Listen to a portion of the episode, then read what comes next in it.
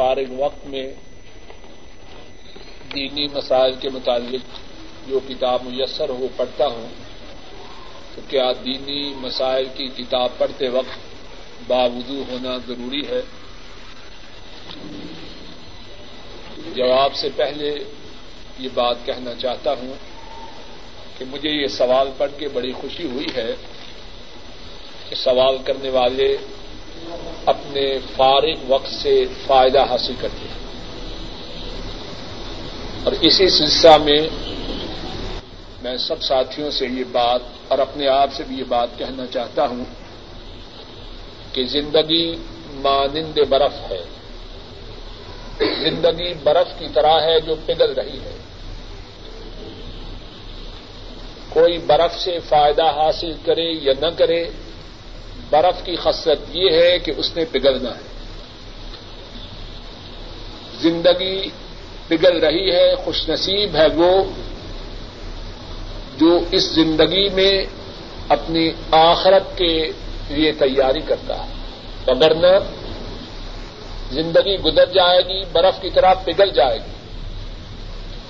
جس طرح برف کے پگھلنے کے بعد چیخنا، چلانا کسی کام کا نہیں ہوتا، اسی طرح وہاں زندگی کے گزر جانے کے بعد ظالم چیخے گا، چلائے گا، لیکن یہ چیخنا چلانا کسی کام نہ آئے گا۔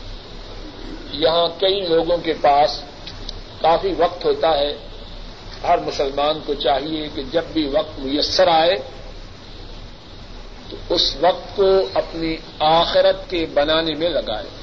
فعدہ فرق کا فن سب جب تو فارغ ہو تو اپنے رب کی عبادت میں خوب تھک۔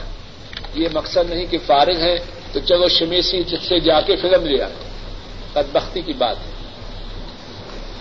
اور باقی سوال کا جواب یہ ہے، اور خصوصاً خواتین، کہ ان کے پاس وقت کی ساری نہیں، لیکن کافی خواتین ایسی ہیں، کافی وقت ہوتا ہے۔ تو انہیں چاہیے کہ اس وقت کو اپنی آخرت کی تیاری میں بسر کریں۔ جہاں تک اسلامی کتابوں کے پڑھتے وقت وضو کا تعلق ہے، کوئی ضروری نہیں۔ باقی مسلمان جتنا زیادہ وقت باوضو رہے، اتنا زیادہ اس کے لیے نفع کی بات ہے۔ لیکن اسلامی کتابوں کے پڑھتے وقت باوضو کا ہونا باوضو ہونا ضروری نہیں، بلکہ اگر کوئی شخص حدیث پاک بھی پڑھ رہا ہو، اگر باوضو نہ بھی ہو، تب بھی حدیث پاک پڑھ سکتا ہے۔ ایک سوال یہ ہے کہ اقامہ وغیرہ میں فوٹو ہے تو نماز کے وقت اس کی کیا کیفیت ہو، جو جیب کے اندر ہو۔ باقی یہ جو اقامہ کی پاسپورٹ وغیرہ کی اور ڈرائیونگ لائسنس وغیرہ کی فوٹو ہے، یہ معاملہ ہمارے بس سے باہر کا ہے۔ بات ان معاملات کے متعلق ہے جو ہمارے بس میں۔ میرے یا آپ کے ڈرائنگ روم میں کس نے آ کے آپ کی اور آپ کی بیوی کی فوٹو لگائی؟ گھر میں جو ٹی وی آن کیا، کس نے آ کے کیا؟ تو ہمارا موضوع سخن ان تصویروں کے متعلق ہے جن کا ہونا یا نہ ہونا میرے اور آپ کے بس میں۔ یہ کسی کی بیگم نے ایسا تکیا بنا کے بھیجا ہے جہاں جس پر مرغی وغیرہ کی تصویریں ہیں۔ شکریہ کے ساتھ اس تکیا کو چیر دے اور اپنی بیگم کو نصیحت کرے کہ آئندہ سے کوئی پھول وغیرہ بنا کے تکیا دوبارہ استعمال کرے۔ کسی جانور کی تصویر بنانا وہ درست ہے۔ اور پہلے ایک درس میں یہ حدیث گزر چکی ہے، صحیح بخاری میں حدیث ہے، عائشہ صدیقہ رضی اللہ تعالی عنہا، انہوں نے دو تکیے لیے اور اپنے گھر میں رکھے۔ نبی کریم سے سب تشریف لائے اور دروازے ہی پہ رک گئے۔ حضرت عائشہ رضی اللہ تعالی عنہا پریشان ہو گئی۔ عرض کرنے لگی اطوب اللہ ماضا اجنبت یا رسول اللہ صلی اللہ علیہ وسلم؟ اے اللہ کے رسول، میں اپنے گناہ کی توبہ کا اقرار کرتی ہوں۔ مجھے بتلائیے تو صحیح ہے، میں نے کیا گناہ کیا۔ آپ صلی اللہ علیہ وسلم نے فرمایا، یہ دو تکیے کیا ہیں؟ عرض کرنے لگی، اس لیے خریدے ہیں۔ ایک تکیا تھا۔ یہ تکیا کیا ہے؟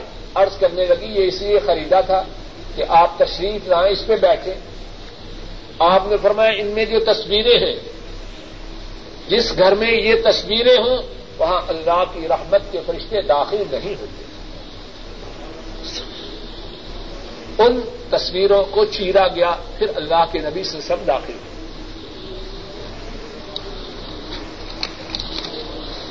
دو تین سوالات درس کے متعلق ہیں، بڑے اچھے ہیں۔ ایک تو یہ ہے کہ آج کے درس میں ظالموں کی بستیوں کے متعلق جو جانے کا ذکر ہے، اس کے متعلق یہ سوال اور بڑا اچھا سوال ہے اور شاید یہ الوی صاحب کا سوال نظر آتا ہے۔ کل سیرو فل ارد قرآن کریم میں زمین میں چلنے پھرنے کا حکم ہے، لیکن اس کے ساتھ یہی ہے، یہ بھی ہے تدبر کرو، غور و فکر کرو، عقل کرو۔ جہاں سیرو فل ارض کا حکم ہے، اس کے ساتھ یہ بھی ہے کہ ان پر اللہ کی طرف سے جو عذاب آئے، ان عذابوں کو یاد کرو اور اللہ کی نافرمانی کی وجہ سے ان کا جو انجام ہوا، اس کو اپنی آنکھوں کے سامنے رکھو۔ اگر کوئی جائے اس لیے کہ نصیحت حاصل کرے کہ ظالموں کا انجام کیا ہوا، کیا ہو رہا ہے، اس کا جانا ٹھیک ہے۔ اور جو بات ہوئی ہے، ان کے متعلق نہیں۔ بات ان کے متعلق ہے جو جانے والے نصیحت کے لیے نہیں، بلکہ ظالم بننے کے لیے جاتے ہیں۔ اسی طرح اگر کوئی شخص کاروبار کے لیے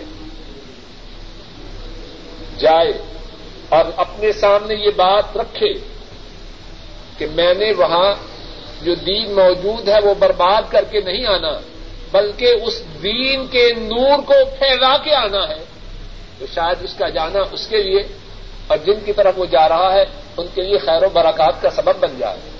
لیکن کہاں ہیں ایسے؟ ایسے لوگ بہت ہی تھوڑے ہیں، اللہ انہیں زیادہ کرے۔ جہاں تک قبر پر مسجد کا تعلق ہے، نبی کریم سسم کی جو قبر مبارک ہے، وہ مسجد سے الٹے ہاتھ ہے۔ مسجد اس کے اندر اندر، اس لیے چاہیے کہ جو آدمی نماز پڑھے، وہ قبر مبارک کے اس طرح پڑھے۔ اور شاید آپ لوگوں نے غور کیا ہوگا، اب جو مسجد نبی میں توسیع ہوئی ہے، پیچھے سے توسیع چلتی ہے، اور جہاں حجرات شریفہ ہیں، وہاں توسیع رک جاتی ہے۔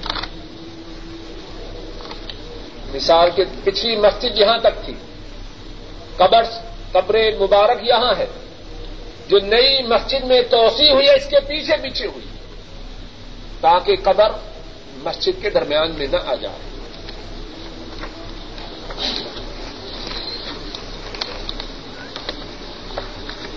یہ ایک سوال ہے رف الیدین کے متعلق۔ کچھ ساتھیوں نے بیان کیا ہے کہ کسی نے رف الیدین نماز میں شروع کی تو اس کو روک دیا گیا۔ ہے بات یہ ہے، نماز میں نماز کی ابتدا کرتے وقت رکو میں جاتے وقت رکو سے سر اٹھاتے وقت اور تیسری رقط کے لیے کھڑے ہوتے وقت رف الیدین کرنا اللہ کے رسول صلی اللہ علیہ وسلم کی سنت ہے۔ اور آپ کی اس سنت کو پچاس سے زیادہ صحابہ نے بیان کیا۔ اور آ حضرت صلی اللہ علیہ وسلم کی اس سنت مبارکہ کا ذکر صحیح حدیثوں میں ہے اور انہی کتابوں میں جن کتابوں میں اس بات کا ذکر ہے، صحیح بخاری بھی ہے۔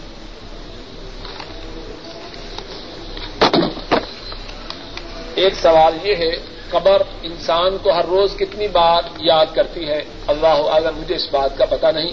لیکن جو بات میں اپنے آپ سے اور سب ساتھیوں سے کہوں گا کہ ہم سب کو زیادہ سے زیادہ دفعہ ہر روز قبر کو یاد کرنا چاہیے۔ ہمارا اصل ٹھکانا وہ ہے۔ میرا اور آپ ہم سب کا ٹھکانا سعودی عرب سے باہر ہے، کوئی پاکستان سے ہے، کوئی انڈیا سے ہے، کوئی بنگلہ دیش سے ہے۔ کتنی دفعہ یاد کرتے بات بات پہ یاد کرتے جہاں رہائش رکھی ہے، وہاں کوئی فرنیچر خریدنا تو کہتے ہیں، یار چھوڑو، کیا کرنا؟ ہے وہاں اسلام آباد میں کوٹھی بنوا رہا ہوں، انشاءاللہ بن جائے، وہیں جا کے خریدے یہاں پرانا فرنیچر ہراج ابن قاسم سے لے آتے سمجھتے ہیں کہ اصل ٹھکانہ پاکستان یا بنگلہ دیش یا انڈیا ہے۔ اے عقل مند انسان یا بے وقوف انسان۔ پاک و ہند یا بنگلہ دیش بھی نہیں۔ تیرا ٹھکانا تو قبر ہے۔ اسے گارنٹی ہے کہ وہ زندہ پاکستان جائے گا۔ کتنے ایسے نہیں، ان کی ناشیں ان کے ملکوں میں واپس جاتی۔ اور کتنے ایسے ہیں اس کے ماں باپ اور گھر والوں کو اس کا چہرہ دیکھنا بھی نصیب نہیں ہوتی۔ ناش کے ٹکڑے ٹکڑے ہو چکے ہیں۔ جل چکی ہے راک ہو چکی ہے، معلوم نہیں کہاں گئی۔ اصل ٹھکانا قبر ہے۔ اور یاد کرنے کی اصل جگہ وہ ہے کہ اس کے لیے تیاری اب کریں۔ معلوم نہیں کہ کب وقت ختم ہو جائے اور پھر تیاری کا موقع نہ ملے۔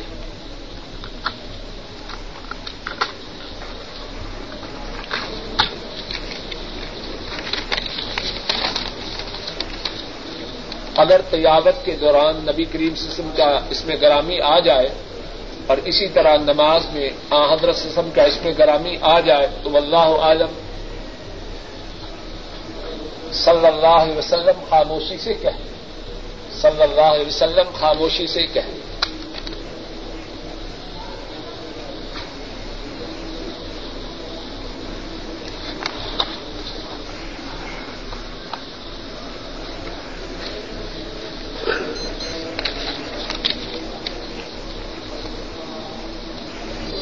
غیر مسلم کے ہاتھ کے غیر مسلم کے ہاتھ کا پکایا ہوا کھانا، اس کا کیا حکم ہے؟ جواب یہ ہے، اگر غیر مسلم کے ہاتھ کے پکائے ہوئے کھانے میں کوئی نجاست نہ ہو، گندگی نہ ہو، اور غیر اللہ کے نام کا زبیحہ نہ ہو، بلکہ اسلامی طریقہ پر زبیحہ ہو، تو اس کے ہاتھ کا پکایا ہوا کھانا جائز ہے۔ فرض نماز کے بعد ہاتھ اٹھا کے دعا مانگنا، اس میں کوئی پابندی نہیں۔ جس کا دل چاہے، جب چاہے، اللہ سے جتنی زیادہ دعا کرے، اتنی ہی تھوڑی ہے۔ قبر پر زیارت کے لیے جانا حضرت صلی اللہ علیہ وسلم نے اس کا حکم دیا ہے۔ فرمایا، قبروں کی زیارت کے لیے جایا کرو، کیونکہ وہ موت کو یاد کرواتی ہے۔ لیکن لوگوں نے بات کچھ بدل لی ہے۔ قبروں پہ اس لیے نہیں جانا کہ مردہ لوگوں سے مانگنا ہے، بلکہ قبروں پہ اس لیے جانا ہے اپنی موت کو یاد کرنے کے لیے۔ اور اللہ سے ان مرنے والوں کے لیے دعائیں مغفرت اور ان کے درجات کی بلندی کی دعا کرنے۔ کی نبی کریم سے سب قبرستان جاتے تو آپ یہ دعا پڑھتے، السلام علیکم یا اہل دار قوم مؤمنین۔ یغفر اللہ لنا ولکم انتم سلفنا ونحن بالعف وانا ان شاء اللہ بكم للاحقون. اے مومنوں کی بستی تم پر اللہ کا سلام ہو۔ اللہ تمہیں بھی معاف کر دے اور ہمیں بھی معاف کر دے۔ تم جا چکے ہو اور ہم تمہارے پیچھے آ رہے ہیں۔ اور ہم انشاءاللہ تمہارے ساتھ آ کے ملنے والے ہیں۔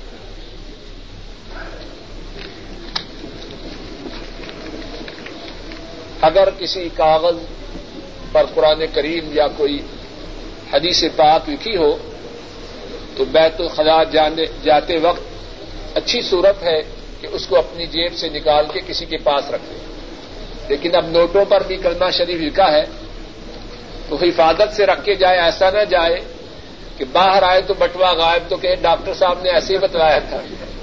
یعنی حفاظت سے رکھ کے جائے۔ یہ کس کے؟ کسی نے دعا کی درخواست کی ہے کہ اس کا حافظہ کمزور ہے، دعا کیجیے اللہ تعالیٰ اس کا حافظہ مضبوط کرے اور اس لیے مضبوط نہ کرے کہ وہ گانے یاد کرے۔ اس لیے اللہ اس کے حافظے کو مضبوط کرے کہ وہ قرآن و سنت کی باتوں کو یاد رکھے اور جو علم نافع ہے، جس سے امت کو نفع ہو، اس کو نفع ہو، اللہ اس کے حافظے کو اس لیے اور ہم سب کے حافظوں کو، ہماری اوزادوں کے حافظوں کو اس مقصد کے لیے مضبوط اور تیز کریں۔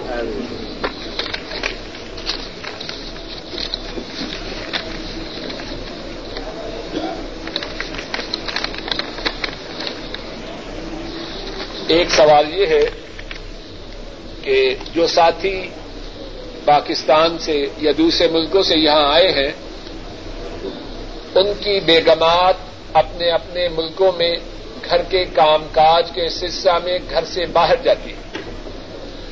خرید و فوخت کے لیے تو اس کا کیا حکم ہے؟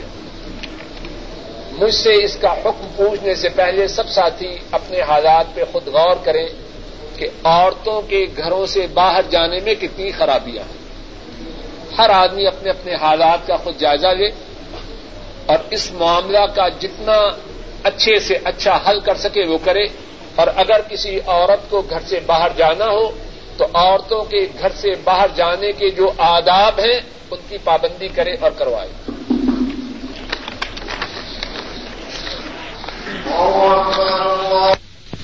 ظہر کی نماز سے پہلے جو سنتیں رہ جائیں تو کیا کریں؟ جواب یہ ہے کہ جب ظہر کی نماز ہو چکے، اس کے بعد جو پہلے سنتیں ہیں، دو وہ پڑھے پھر اس کے بعد پہلے جو سنتیں رہ جائیں وہ پڑھے ایسا نہ کرے، ایک تو آیا لیٹ ہے۔ چاہیے کہ یہ کہ ہم نماز سے پہلے آئے آ کے سنتیں پڑھیں۔ تو لیٹ آنے کی وجہ سے فائن ہونا چاہیے یا چھٹی ملنی چاہیے؟ تو وہ جو سنتیں پہلے رہ گئی ہیں، ان کو بعد کی جو سنتیں ہیں، وہ ادا کرنے کے بعد پھر پڑھیں۔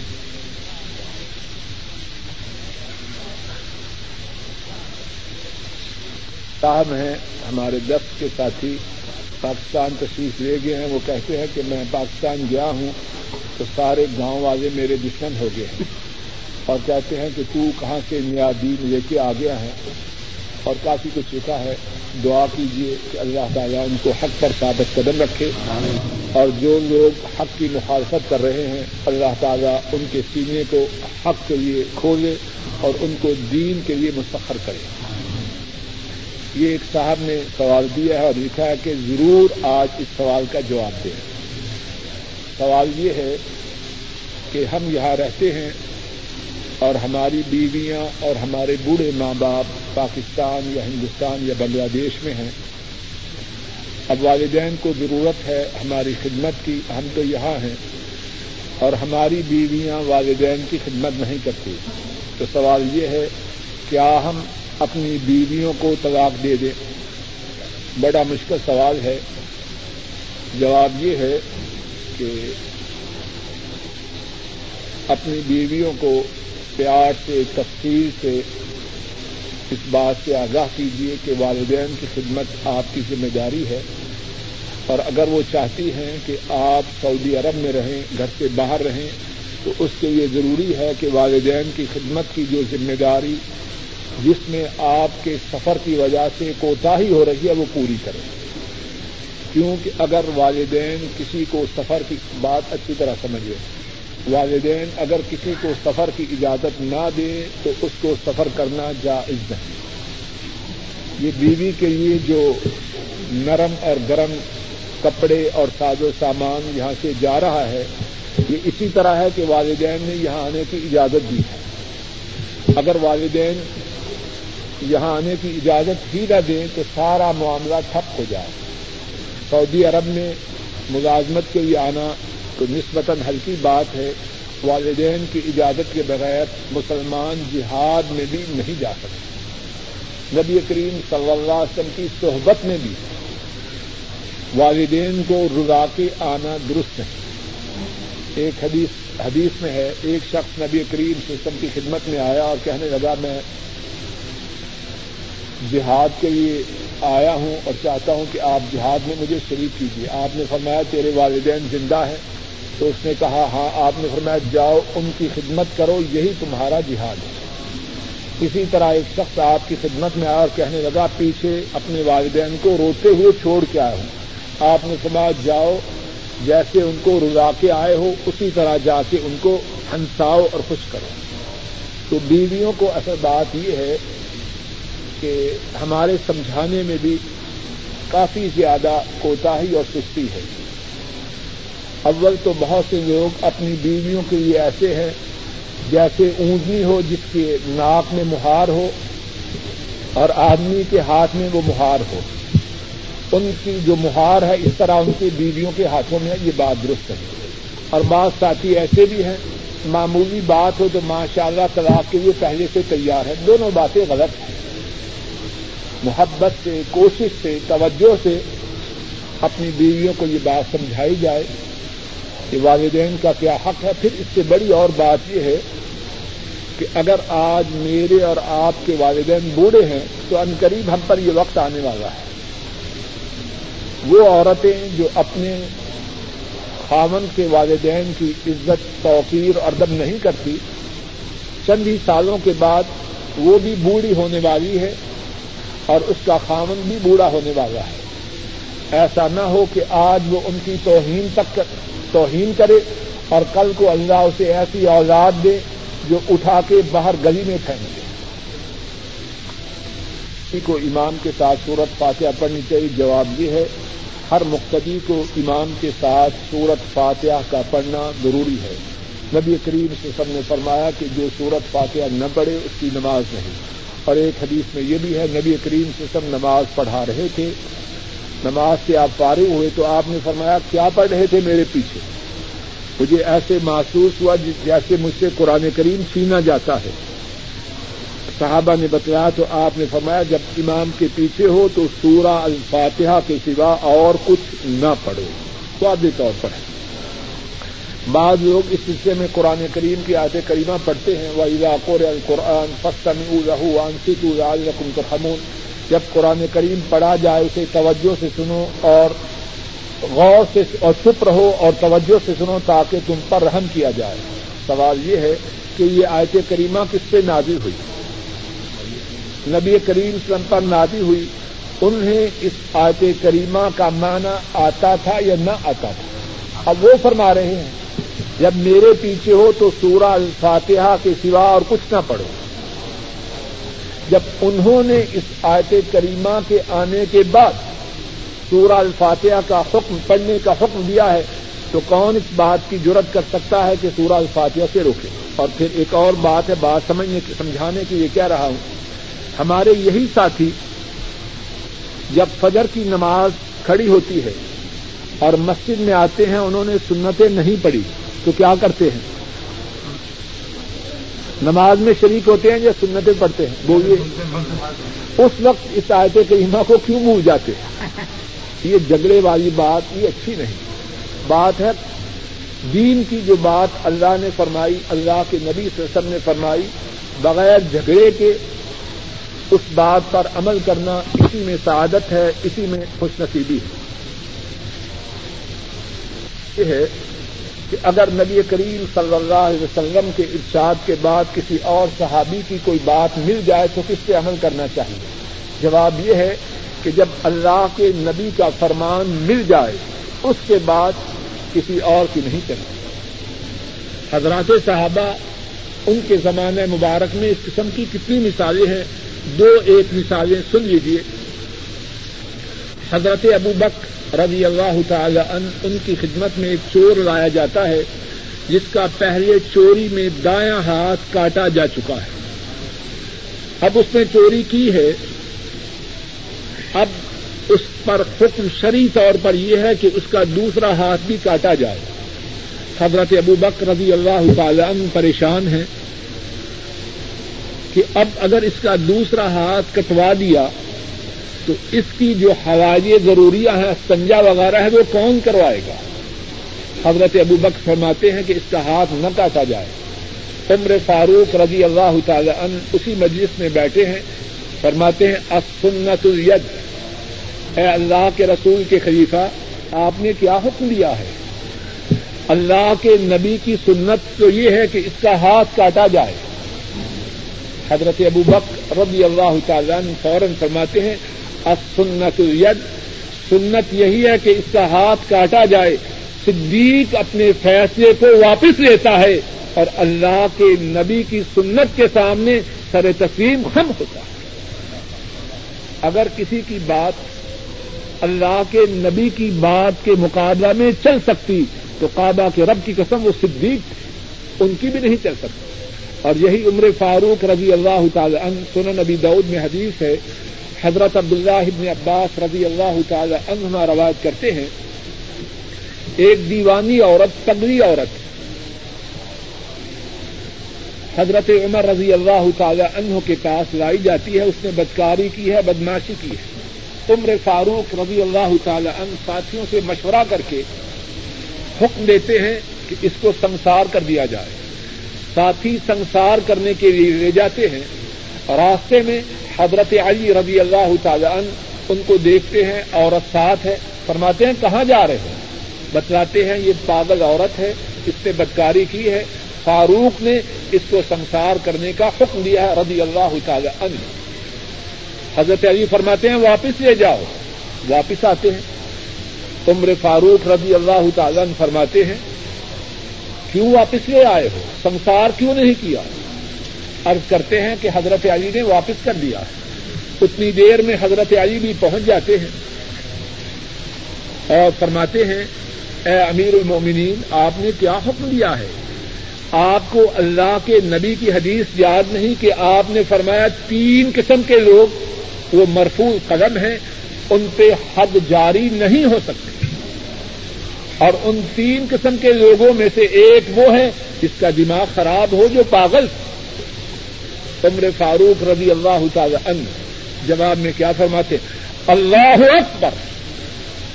خوش ہوتے ہیں کہ علی نے مجھے متنبع کر دیا اور میں غلطی سے بچ گیا۔ فوراً حکم دیتے ہیں اس عورت کو چھوڑ دیا جائے۔ تو بات کا خلاصہ یہ ہے، رسول کریم صلی اللہ علیہ وسلم کے فرمان کے مقابلہ میں کسی اور کی بات نہ چلے گی۔ اور اگر گناہوں کی وجہ سے ہم پہ تنگی آ جائے تو اللہ رب العزت بغیر آزمائش لمبی کرنے کے کہ ہمارے ایمان کمزور ہیں، ہمارے یقین ناقص ہیں اور ہماری طاقتیں انتہائی ناکارہ ہیں۔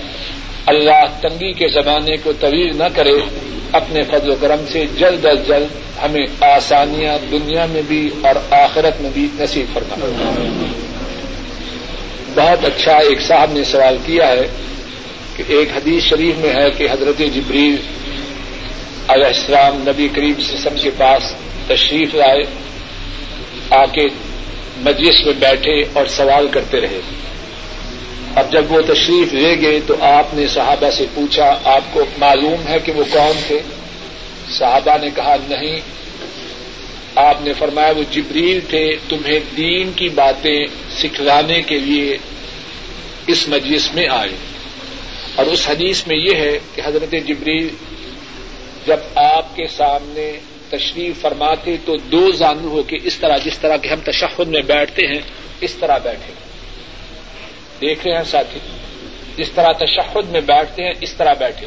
تو سوال یہ ہے، کیا ہمیں بھی دین کی مجالس میں اسی طرح بیٹھنا چاہیے؟ جواب یہ ہے، ایسا بیٹھنا بہت ہی بہتر ہے۔ وہ آئی اسی لیے دین کی باتیں سمجھانے کے لیے اور دین کی مجالس کے جو آداب ہیں، ان کے سکھوانے کے لیے۔ ہاں اگر کوئی شخص اسے اس طرح بیٹھنے میں دقت ہو، اب ایک گھنٹہ درس ہے، بعض آدمی وہ جسمانی طور پر اس کو افورڈ نہیں کر سکتے، وہ الگ بات ہے۔ باقی اگر یہ بات نہ بھی ہو، تو جتنا زیادہ سے زیادہ دینی مجالس میں آدمی با ادب ہو کے بیٹھے، اتنا ہی اس کے لیے خیر اور نفع کی بات ہے۔ اور اس بات سے مجھے ایک اور واقعہ یاد آیا۔ خطیب بغدادی نے اپنی کتاب میں وہ واقعہ بیان کیا ہے۔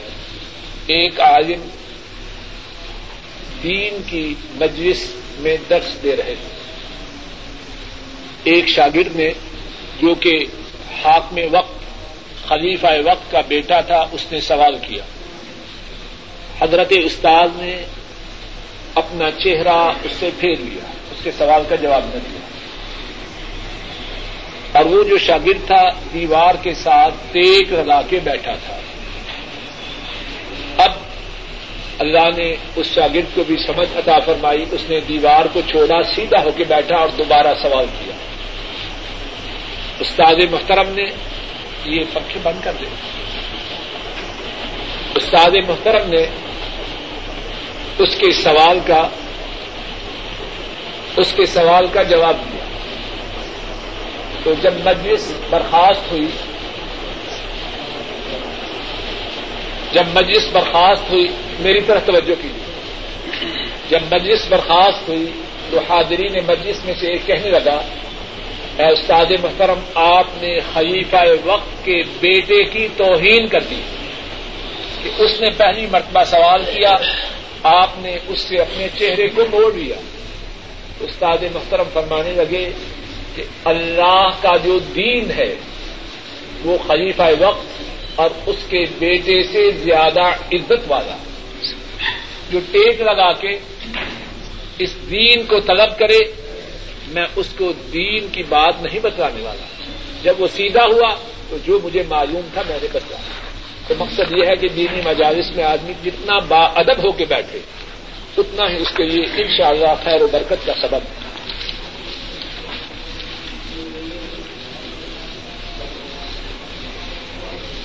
سوال یہ ہے کہ اگر کسی امام میں غلطیاں ہوں، غیبتیں کرے تہمتیں لگائیں، تو کیا اس کے پیچھے نماز ہو جاتی ہے کہ نہیں؟ جواب یہ ہے، اچھی طرح سمجھ لیجیے کیونکہ یہ مسئلہ عام طور پہ پیش آتا ہے۔ ایک ہے کسی کو امام بنانا، ایک ہے بنے ہوئے نماز آپ کے اس صورت میں وہ غیبت، غیبتیں کرتا ہے، تہمتیں لگاتا ہے۔ اگر آپ میں طاقت ہے اس کو علیحدگی میں خاموشی سے اچھے طریقے سے سمجھا لیکن یہ کہ اس کے پیچھے نماز نہیں ہوتی، یہ بات درست ہے۔ ہاں اگر امام بدتی ہے یا مشرق ہے، اس کے پیچھے نماز نہیں پڑھنی چاہیے کہ جو بدت کرنے والا ہے، شرک کرنے والا ہے، اس کا اپنا عمل قبول نہیں، تو اس کی امامت میں نماز کیسے پڑھی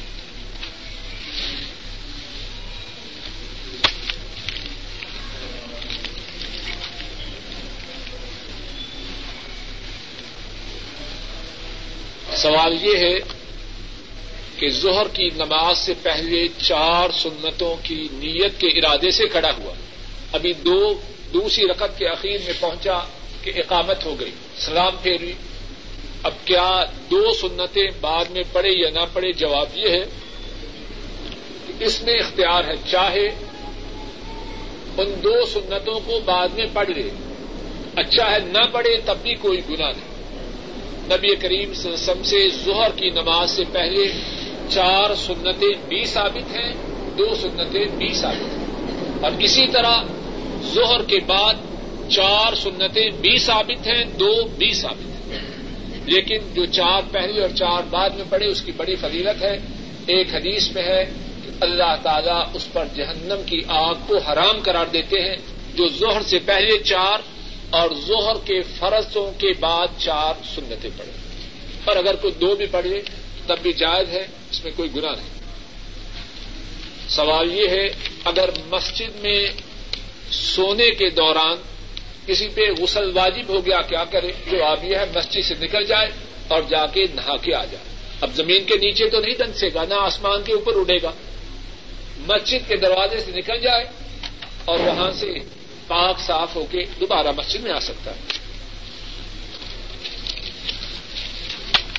یہ سوال ہے، مجھے سمجھ نہیں آئی۔ کتاب عمل کتاب دعا، کتاب تہارت پتا نہیں جس سال۔ ہاں جن عورتوں کو مینسز ہوں، وہ مسجد میں نہ آئیں۔ نہ سوئیں، نہ آئیں۔ اور یہ بات چونکہ لوگوں کو مسئلہ پیش آتا ہے، بعض عورتیں مکہ مکرمہ، مدینہ طیبہ جاتی ہیں۔ اور عام مسلمان عورتوں میں، مردوں میں بیت اللہ جانے کا، مسجد نبی میں جانے کا شوق تو ہوتا ہی ہے۔ اب بعض عورتیں اور ان کے اولیاء، ان کے سرپرست، ان کے باپ یا خامن جب وہاں پہنچتے ہیں، عورت کی بیماری کے دن آئے تو اب مسجد میں لے جاتے ہیں، یہ بات غلط ہے۔ جب عورت کے ماہواری کے دن ہو، مسجد میں داخل نہ ہو، اگر بیت اللہ بھی، مکہ شریف بھی پہنچ چکی ہے، عمرہ نہ کرے، مسجد نبی کے اندر داخل نہ ہو، اس کا داخل ہونا اللہ کے، اس کی، اس کو اجازت ہے۔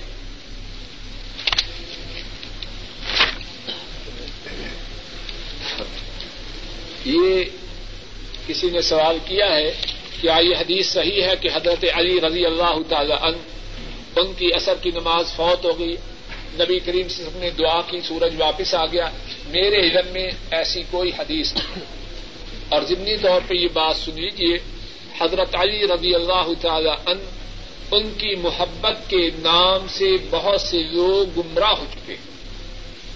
سن لیجیے اور یاد رکھیے حضرت علی رضی اللہ تعالی ان ان کی محبت ایمان کا حصہ ہے۔ جو سینہ ان کی محبت سے خالی ہے، وہ اپنے ایمان کی خبر لے کہ اس کے سینا میں ایمان بھی ہے کہ نہیں۔ لیکن جو حضرت علی رضی اللہ تعالی عنہ کی شان اتنی بڑھائے، جتنی اللہ یا اللہ کے نبی نے بیان کی ہے، وہ بھی غلط ہے۔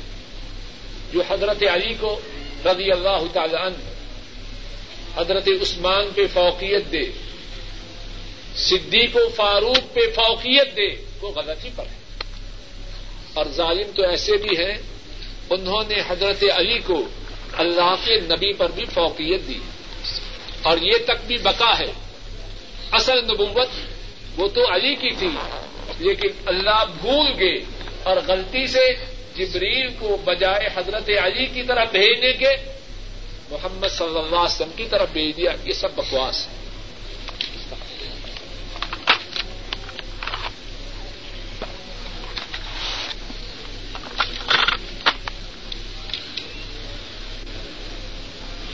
یہ سوال ہے، شجرہ قادریہ درست ہے پنج گنج قادری پتہ نہیں کیا ہے۔ آسانی، دین بڑا آسان ہے اور سیدھا ہے۔ جو بات کتاب و سنت سے ثابت ہے، وہ ہماری آنکھوں کا نور ہے، دل کا سرور ہے۔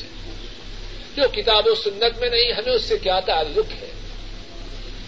اللہ کی ہم پہ بڑی کرم نوازی ہے کہ ہر ڈھیری کا ہمیں مجاور نہیں بنایا۔ ہر بستی کا ہمیں پابند نہیں بنایا۔ ہمارے یہ مکہ ہے، مدینہ ہے۔ آسمان پر عرش عظیم کا رب ہے اور زمین پر اللہ کا نبی مدینے والے باقی جو قادیا ہے چشتیا ہے صابریا ہے سوروردیا ہے، پتہ نہیں کتنی کتنی وردیاں ہیں، ہمارا اس سے کوئی تعلق نہیں۔ جو بات کتاب و سنت سے ثابت ہے، ہماری آنکھوں کا سرور ہے، دل کا چین اور قرار ہے، اور جو کتاب و سنت سے ثابت نہیں، ہمارا اس سے کوئی تعلق نہیں۔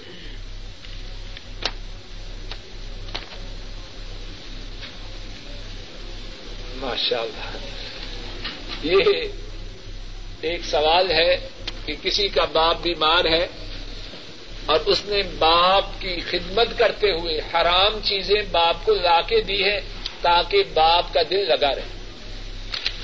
ایسا کرنے والا ظالم ہے۔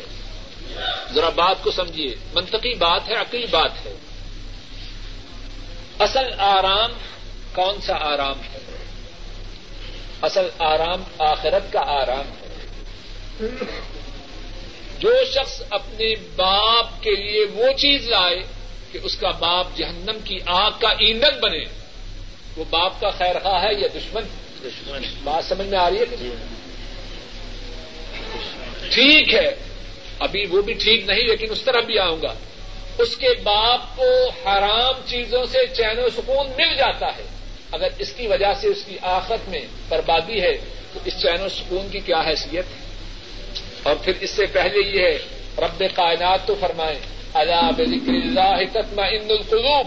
اللہ کے ذکر سے دل اطمینان پائے، اور ہم کہیں کہ نہیں، حرام چیزوں سے۔ اور اس نے ابھی فجر کی سنتیں ادا کرنی ہے اور نماز کے کھڑے ہونے میں وقت بھی باقی ہے۔ تو سوال یہ ہے کہ تحیت المسجد پہلے پڑھے، پھر سنتیں پڑھے، پھر فرض پڑھے۔ یا سنتیں ادا کرنا ہی کافی ہے۔ جواب یہ ہے، مسجد میں آ کے کوئی نماز ادا کی جائے۔ خاص سنتیں ہوں، خاص فرض ہوں۔ اگر کوئی شخص مسجد میں آتے ہی سنتیں پڑھ لے تو اب اسے الگ تحیت المسجد پڑھنے کی ضرورت ہے۔ کوئی شخص فجر کی نماز کے لیے آیا، ابھی جماعت کے کھڑے ہونے میں وقت باقی ہے اور اس نے فجر کی سنتیں نہیں پڑھی، اب وہ آ کے سنتیں پڑھے دونوں کام ہو گئے، سنتیں بھی ہو گئی اور تحیت المسجد بھی ہو گئی اور اگر جماعت کھڑی ہے تو وہ جماعت میں آ کے شریک ہوا، اب تحیت المسجد نہ پڑے، فردوں میں شریک ہو جائے، اب اس پہ تحیت المسجد جب آتے ہی نماز میں شریک ہو گیا تو اب اس کے لیے الگ کوئی تحیت المسجد نہیں۔ تحیت المسجد کے متعلق ایک اور سوال یہ ہے اگر ممنوع وقت ہے، عصر کی نماز کے بعد سورج کے غروب ہونے تک کوئی نماز نہیں۔ سورج کے غروب ہوتے وقت کوئی نماز نہیں۔ فجر کی نماز کے بعد سنتوں کے علاوہ سورج کے نکلنے تک کوئی نماز نہیں۔ سورج کے نکلنے کے وقت کوئی نماز نہیں۔ اب کوئی شخص جو فجر کی سنتیں پڑھ چکا ہے، فجر پڑھ چکا ہے، مسجد میں آئے تو کیا کرے؟ اس بارے میں کچھ تفصیل سے بات آئندہ درس میں ہوگی۔ بات کا خلاصہ یہ ہے کہ اس صورت میں یہ بات ابھی کہہ دیتا ہوں، کچھ کچھ لوگوں کے خیال میں اس صورت میں بھی تحیت المسجد پڑھنا چاہیے۔ کیونکہ نبی پاک سے سب نے تحیت المسجد پڑھنے کا عام حکم دیا۔ ہے کچھ خیال میں آپ صلی اللہ علیہ وسلم نے ان اوقات میں نماز پڑھنے سے روکا۔ تو واللہ عالم، آدمی دونوں میں سے جس پر عمل کر لے، انشاءاللہ ٹھیک ہے۔ اگر تحیت المسجد پڑھ لے، تب بھی انشاءاللہ امید ہے کہ بات بن جائے گی۔ اگر نہ پڑھے کہ یہ ممنوع وقت ہے۔ تب بھی امید ہے کہ انشاءاللہ اس پر کوئی گناہ نہ ہوگا۔ ویسے میرے خیال میں محدود اور ناقص علم میں زیادہ شاید بہتر یہ ہے کہ ممنوع اوقات میں تحیت المسجد نہ کریں۔ مکہ شریف کے مطابق یہ ہے کہ نبی پاک سب نے وضاحت سے حکم دیا ہے کہ وہاں کسی کو کسی وقت طواف سے نہ روکا جائے۔ جب طواف سے نہیں روکنا اور نماز سے بھی نہیں روکنا وہاں ہر وقت آدمی نماز پڑھ سکتا ہے، وہاں کوئی وقت ممنوع وقت نہیں۔ اور یہ بات خاص ہے بیت اللہ کی جو مسجد ہے، اس کے ساتھ۔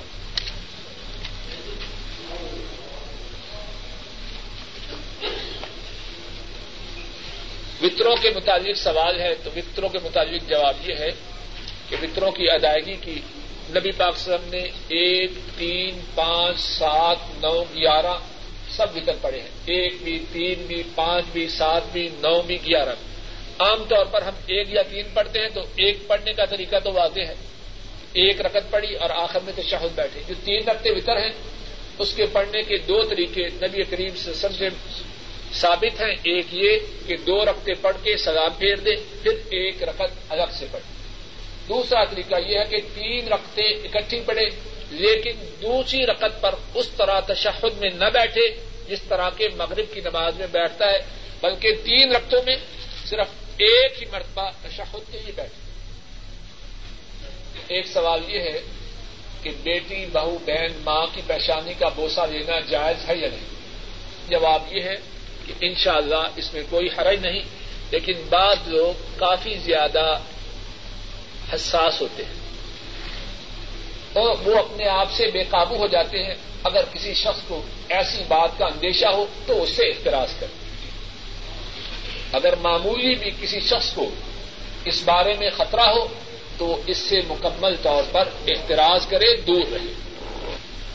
اور خاص طور پر جو بہو کا معاملہ ہے، وہ شاید سب سے زیادہ سنگین ہے۔ اگر کوئی شخص گھر میں فجر کی سنتیں پڑھ کے آئے اور جماعت کھڑے ہونے میں وقت باقی ہے، تو وہ مسجد میں بیٹھنے سے پہلے تحیت مسجد پڑھ لے۔ اور اگر جماعت کھڑی ہو، تو پھر اس کے ساتھ شریک ہو جائے سوال یہ ہے کہ جب آدمی سیدا میں جانے لگے، کھڑا ہے، اب سیدا میں جانا ہے، تو پہلے ہاتھ رکھے یا پہلے گٹنے رکھے۔ اس بارے میں علماء کی مختلف آرا ہے واللہ عالم ثواب جو بات زیادہ صحیح ہے، وہ یہ ہے کہ پہلے ہاتھ رکھے، پھر گھٹنے رکھے۔ واللہ عالم ثواب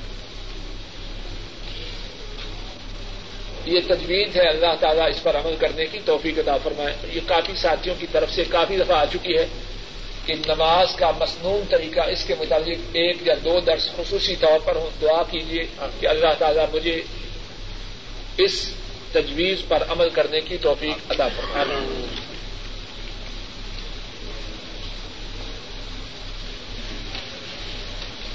ایک شخص تحجد گزار ہے وہ تحجد کے لیے نہیں اٹھ سکا اور اس نے اب بتر پڑھنا ہے کیا کرے؟ اور پھر اس کی نماز جو فجر کی جماعت ہے وہ بھی رہ گئی ہے۔ تو پہلے بتر پڑھے یا پہلے نماز پڑھے؟ تو یہ ہے کہ جب اس نے ابھی نماز پڑھنی ہے تو پہلے بتر پڑھ لے پھر اس کے بعد فجر کی نماز پڑھی، واللہ اعظم بالثواب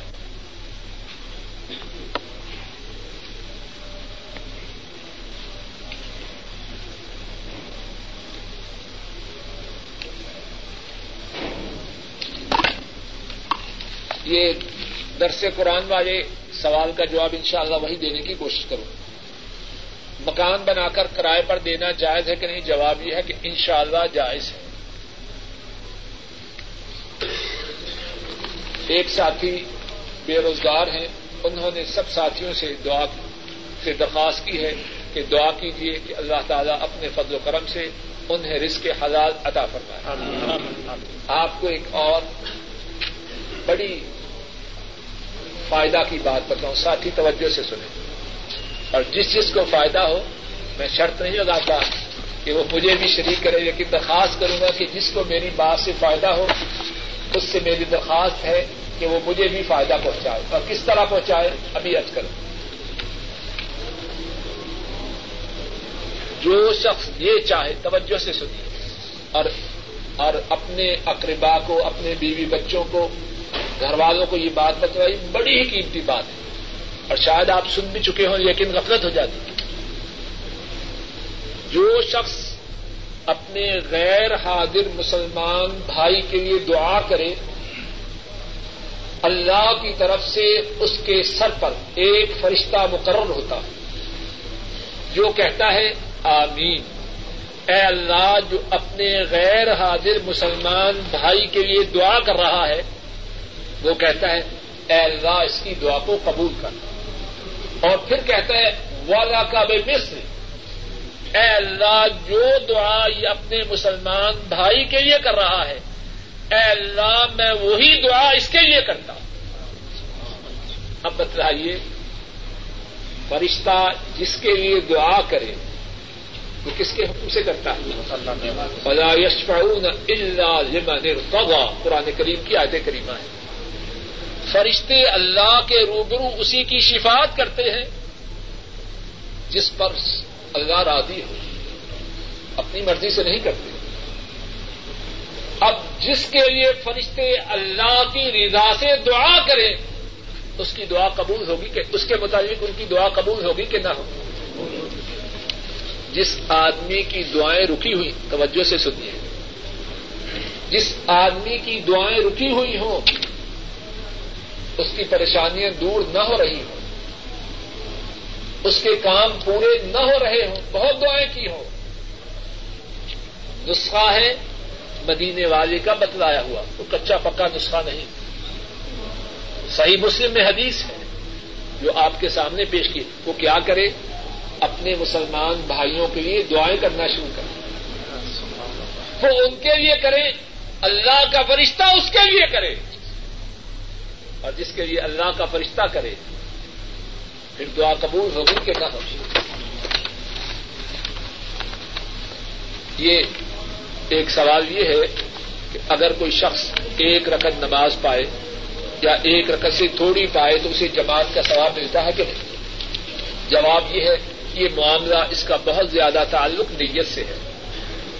اگر کوئی شخص اپنی طرف سے اس کی خواہش ہے کہ تکبیر تحریمہ ان شاء اللہ مسجد میں جا کے پانی ہے کسی سبب سے اس کی طاقت سے باہر ہے۔ دوسری رقط میں ملا، تیسری میں ملا، چوتھی ملا، حتیٰ کہ جماعت بھی نکل گئی۔ اللہ کی رحمت سے امید ہے کہ اللہ اسے جماعت کے ثواب سے محروم نہ رکھے۔ اللہ معاذ اللہ کوئی بنیے وہاں تو ہمارے سیدھے ہونے کی ضرورت ہے۔ اللہ کی رحمتیں تو بے انتہا اگر کوئی شخص اپنی طرف سے پوری کوشش کرے کہ تکبیر تحریمہ کو پانا ہے۔ ایسے اسباب کی وجہ سے جو اس کی طاقت سے باہر ہیں، ایک رقم نکل گئی، حتیٰ کہ ساری نماز بھی نکل گئی۔ اللہ سے امید ہے کہ اللہ اسے جماعت کے ثواب سے محروم نہ کریں گے اور اگر کوئی بد نصیب بیٹھا ہے کہ کب امام صاحب کی راہ سے فارغ ہو جائیں تو آخر میں جا کے مل جاؤں گا، نمازی بھی بن جاؤں اور وقت سیف بھی ہو جائے، بدبخت۔ نماز سے بچنے کو نام رکھتے ہیں، وقت بھی بچ جائے۔ یہ امت کے لیے ایٹم بم بنا رہا ہے بدبخت۔ کیا کر رہا ہے تو؟ جو نماز کا وقت بچا کے تو کسی اور زیادہ ضروری کام میں لگا رہا ہے۔ اگر کوئی شخص بیٹھا ہے، اس نیت سے کہ جو کراط وغیرہ ہے وہ امام صاحب کر ہی لے، ذرا وقت بچ جائے گا۔ یہ بد نصیب شاید شامل ہو کے بھی معلوم نہیں، ثواب پا رہا کہ گناگار ہو رہا۔ تو معاملہ ہے نیت کی اصلاح کا اور نیت کی اصلاح کے بعد صحیح کوشش میں، صحیح سمت میں کوشش کرتے امامہ باندھنے کے مطابق سوال ہے۔ نبی کریم سسم نے امامہ بھی باندھا اور ننگے سر بھی رہے۔ اس بارے میں حضرت سسم سے کتنے ہی طریقے ثابت ہیں۔ آدمی جس طریقے پہ بھی عمل کرے، انشاءاللہ امید ہے کہ وہ درست ہوگا۔ جمعہ کا خاص روزہ رکھنا یہ جائز نہیں۔ اگر کسی شخص نے جمعہ کا روزہ رکھنا ہو، اس سے پہلے ایک دن روزہ رکھے، جمعرات کو رکھے، یا جمعہ اور ہفتہ دو دنوں کا روزہ رکھے۔ سنت اور حدیث میں کیا فرق ہے؟ دونوں سے مراد ایک ہے۔ نبی پاک سسم کی جو بات، آپ کا جو فرمان ہے، آپ کا جو عمل ہے، آپ کا جو طریقہ ہے، آپ کا جو حکم ہے، وہ سب سنت بھی ہے، حدیث بھی ہے۔ اور مسلمان کی یہ شان ہے کہ وہ سنت اور حدیث سب پہ عمل کرے۔ اور بعض دفعہ سنت خاص اس بات کے لیے مخصوص کیا جاتا ہے جو نبی پاک سب کا عمل ہو، تب بھی ٹھیک ہے۔ اور فرمان ہے، تب بھی ہم بحثیت مسلمان میں، مسلمان ہونے کے اللہ کے نبی کی ہر بات پر ہر عمل پر عمل کرنے کے پابند ہیں اور یہ ہے ایک ساتھی پوچھتا ہے کہ وہ گزشتہ زندگی میں نماز ادا نہیں کرتے رہے۔ اب باقاعدگی سے اللہ کی توفیق سے نمازیں ادا کر رہے ہیں۔ تو وہ گزشتہ نمازوں کے متعلق کیا کریں؟ جواب یہ ہے، گزشتہ نمازوں کے مطابق اللہ سے سچے دل سے اپنے اس عظیم گناہ کی معافی کا مسلسل سوال کرتے رہے۔ اللہ جو نمازیں چھوڑی، اس جرم کو معاف کر۔ اور اب باقاعدگی سے نماز پڑھیں اور آئندہ یہ ارادہ کریں کہ آئندہ جب تک زندگی رہی کبھی نماز نہ چھوڑے اور جس شخص کا یہ ارادہ ہو جائے، اللہ سے امید ہے کہ نمازوں کے چھوڑنے کا جو سابقہ گنا ہے، سچی توبہ سے اللہ اس گناہ کو نیکی سے بدل دے ایک سوال یہ ہے کہ داڑھی کا موننا مکرو ہے یہ حرام ہے؟ جواب یہ ہے کہ داڑھی کا موننا حرام ہے۔ اللہ کے نبی صلی اللہ علیہ وسلم نے داڑھی کے بڑھانے کا حکم دیا۔ ہے اور اللہ کے نبی کا جو حکم ہے، اس کا ماننا فرض اور واجب ہے اور اس کی مخالفت کرنا حرام ہے۔ ایک سوال یہ ہے کہ قبر میں جب کچھ نہیں رہتا تو قبرستان میں سلام کہنے کا کیا فائدہ؟ قبر میں کیا رہتا ہے، کیا نہیں رہتا، ہمیں اس کی کچھ خبر نہیں۔ اللہ جانتے ہیں اللہ کے نبی صلی اللہ علیہ وسلم کی سنت آپ کا طریقہ مبارک یہ ہے، قبرستان میں جاؤ تو وہاں جا کے کہو، السلام علیکم یا اہل دار قوم المؤمنین یا فر اللہ لنا ولکم، انتم سلفنا ونحن بالاثر وانا ان شاء اللہ بكم للاحقون۔ اے مومنوں کے گھر تم پہ سلام۔ ہو اللہ تمہیں معاف کرے اور ہمیں بھی معاف کرے۔ تم آگے جا چکے ہو اور ہم تمہارے پیچھے آ رہے ہیں اور ہم جلد ہی تمہیں ملنے والے ہیں۔ ایک سوال یہ ہے کہ اللہ کے رسول صلی اللہ علیہ وسلم جمعہ کے دن فجر پڑھ کے مسجد ہی میں رہتے اور جمعہ کی نماز ادا کر کے پھر گھر آتے۔ کیا یہ بات درست ہے؟ جواب یہ ہے، میرے علم میں یہ بات ہے۔ باقی یہ بات ہے کہ جمعہ کی نماز کے لیے زیادہ سے زیادہ جلدی جانے کا بہت زیادہ ثواب ہے۔ اور جو شخص جمعہ کا خطبہ سننے کے لیے اور جمعہ کی نماز ادا کرنے کے لیے سب سے پہلے جائے، اسے اتنا ثواب ہے گویا کہ اس نے ایک اونٹ کی اللہ کے لیے قربانی دی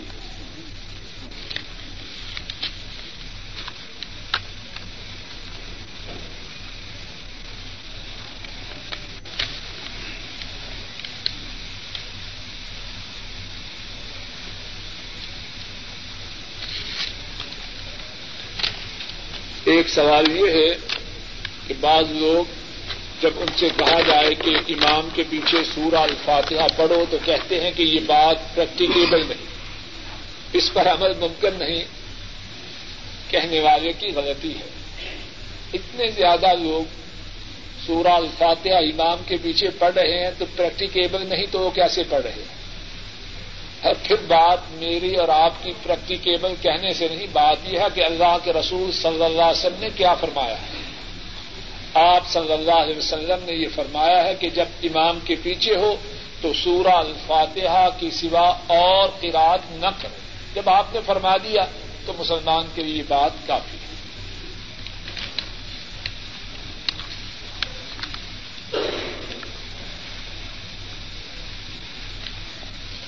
سوال یہ ہے کہ کمپنی کا اصل مالک شہر سے یا ملک سے باہر ہے۔ اس نے کسی کو انچارج بنایا ہے تو کیا اس کی اجازت سے جو کمپنی کی گاڑی ہے ذاتی مقاصد کے لیے استعمال کی جا سکتی ہے کہ نہیں؟ جواب یہ ہے کہ جس طرح کے سوال کرنے والے کے سوال ہی سے ظاہر ہے کہ کمپنی کا مالک اس بات کو کہاں تک پسند کرتا ہے؟ اگر یہ ملازم سمجھتا ہے کہ انچارج بھی ایسا کرنے میں مالک کا چور ہے، تو اس کے چوری کے کام پر موافق ہونے سے چوری نیکی میں بدل نہیں سکتی ہاں اگر واقع مالک نے جو انچارج ہے، اس کو اختیار دیا ہے کہ جس کو چاہو ذاتی استعمال کے لیے گاڑی دو، جس کو چاہو نہ دو، تو پھر تو استعمال کرنے میں کچھ حرج نہیں۔ اور اگر معلوم ہے کہ کمپنی کا جو اصل مالک ہے، وہ اس بات کو ناپسند کرتا ہے۔ اور اگر کبھی مالک موجود ہو، تو انچارج آنکھوں ہی آنکھوں سے کہتا ہے، یار چھوڑو آج۔ آج وہ مدیر مالک موجود ہے، آج شیخ موجود ہے۔ تو ظاہر ہے کہ انچارج کی چوری سے چوری نیکی میں نہیں بدلی جا سکتی۔ اور ویسے بھی مسلمان کے لیے بہتری اسی میں ہے، ہر اس کام سے دور ہو جائے، جس میں حرمت کا شبہ بھی ہو۔ آدمی کمپنی کے، کمپنی کی گاڑی پہ جائے بچوں کی دوائی لینے کے لیے۔ اللہ کو ناراض کر کے اس علاج میں شفا دینے والے کون ہیں؟ کیا وہی علاج مزید بیماری کا سبب نہیں بن سکتا؟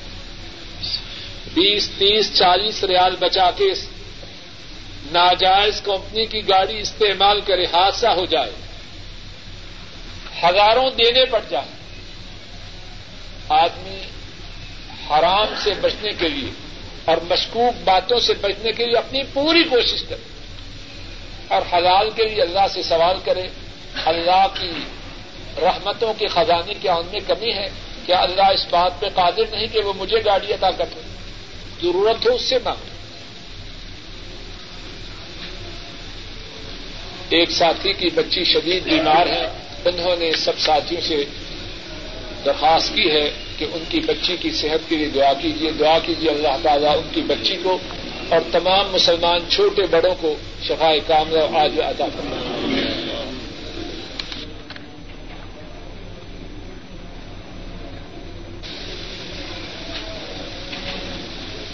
نماز کے بعد بیٹھنے کا سوال یہ ہے کہ فرض کے بعد بیٹھے یا ساری نماز کے بعد بیٹھے؟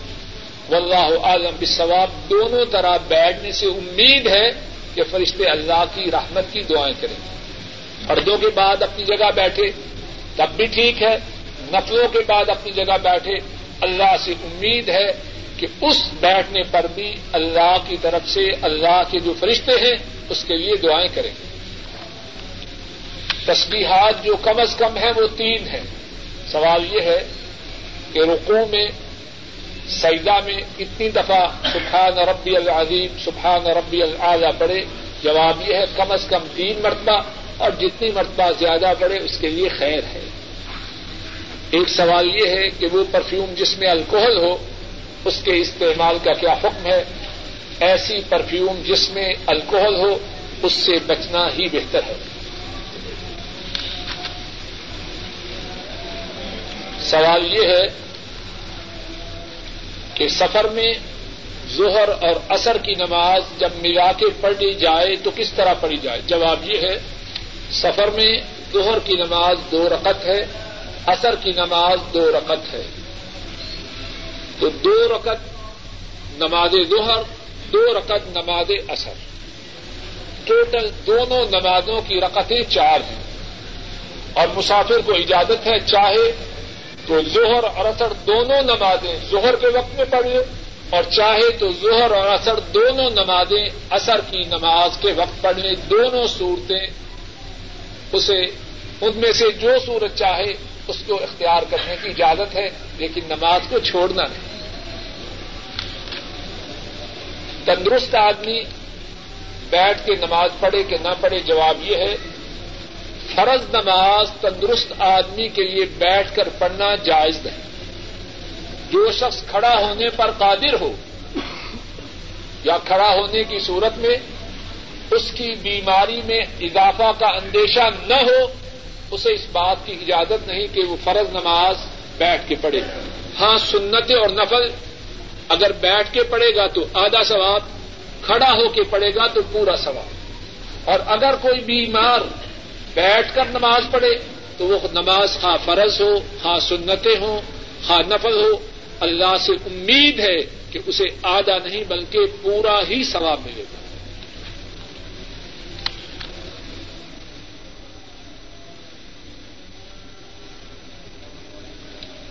فرض نماز کے بعد جگہ کا بدلنا کیسا ہے؟